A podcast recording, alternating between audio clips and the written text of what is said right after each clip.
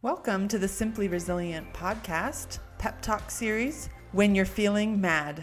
In today's episode, we are talking about that well known feeling of anger that comes when we feel like we have been wronged, when we are offended, when someone has done something that wounds us or betrays us, when we don't like what someone has done, when we are feeling judged, or when we are judging other people for their actions. And being angry comes in lots of forms. It may be mild frustration or annoyance all the way to full blown, you know, anger, feeling livid. But we're kind of talking about that mad in the middle today. So, whether or not you are mad at your kids or maybe at your spouse, sometimes we're mad at ourselves. Whether you're mad at your in laws or a complete stranger, maybe for the way they were driving or something they did, you know, in a store. Whether you're mad at a friend or a coworker, or maybe you're mad at the world or at God. There's lots of places to direct our anger. But no matter where you're directing that anger, I want to give you some new thoughts and ideas today that you can try on to see if you can get a little relief if you feel like you're getting either angry too quickly or angry too frequently. I don't know if we should ever try to stop being angry. It's not like a highly productive emotion, but I think it's a really normal, natural human emotion. And I typically, with my clients, don't set those goals of like never feel angry again. We typically set like a desired result to feel angry less or to feel resentment less or to feel guilt or shame less to just decrease the amount that you're experiencing it and for your own benefit for your own sake. So the first thing that i want to talk about when it comes to feeling angry or wronged or offended is that I want you to ask yourself if you're making what they're doing mean something about you. Why is it a problem that this person has done this? What are you worried their actions mean about you? This is an interesting way to think about other people's actions, but typically, when we get angry about something, there's an underlying thing that we're making it mean. So, I'll give you an example. When my daughter rolls her eyes at me,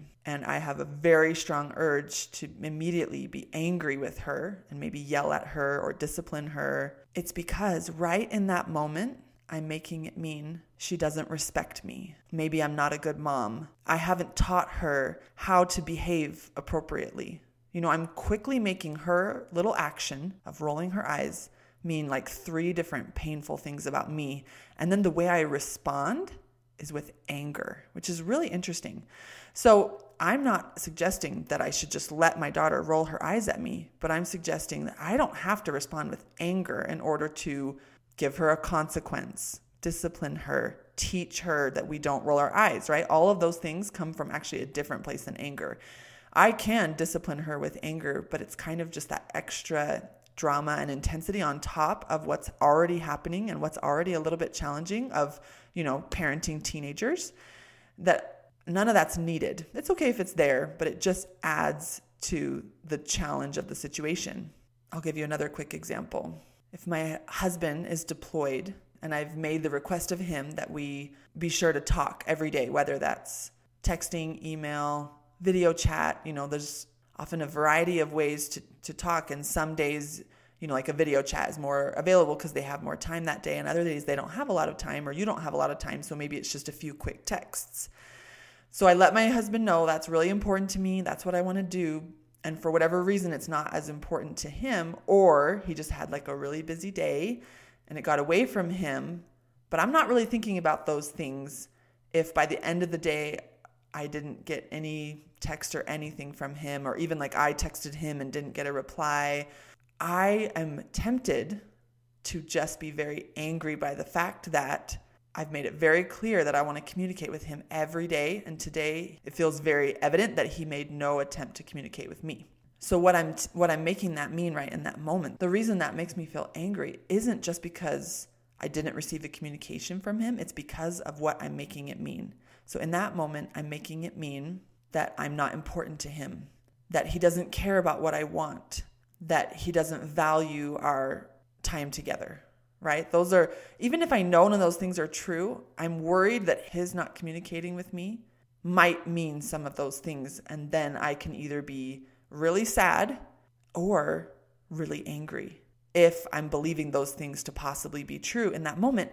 And anger feels more powerful than sadness. And so we tend to go there first. So, those are just really interesting things to understand about anger and to just ask yourself that question of like, what am I making this mean about me that's taking me to this angry place?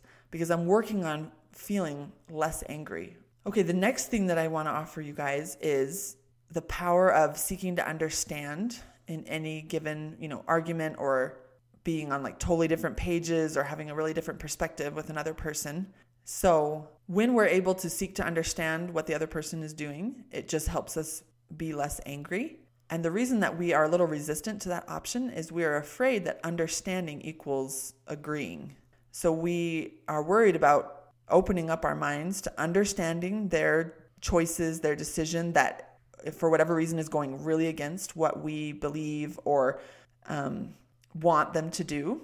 And so we want to stay in that place where we just can't understand how they would ever do that or how they would ever choose that or why they thought that was okay. But when we can't understand, it is so easy to go to that frustrated, anger, wounded place and to really be judging the other person for their behavior. And I, I want to open you up to that concept of the option of understanding without agreeing. You can still stay very firm in what you want to think and do and believe while still understanding where this person is coming from. And understanding rather than leading to agreeing, understanding actually leads to just compassion and just more peace around the situation. And you can still 100% disagree with what they've done. It's pretty magical, and I want you to try it on the next time that you're feeling a strong urge to be really angry with someone, or maybe even you're angry with them right away, like right in the heat of the moment. But then when you're ready to let go of the anger, seeking that understanding will help you with that piece. I talk about this seeking to understand without agreeing with somebody a lot in my episode titled Happy Medium.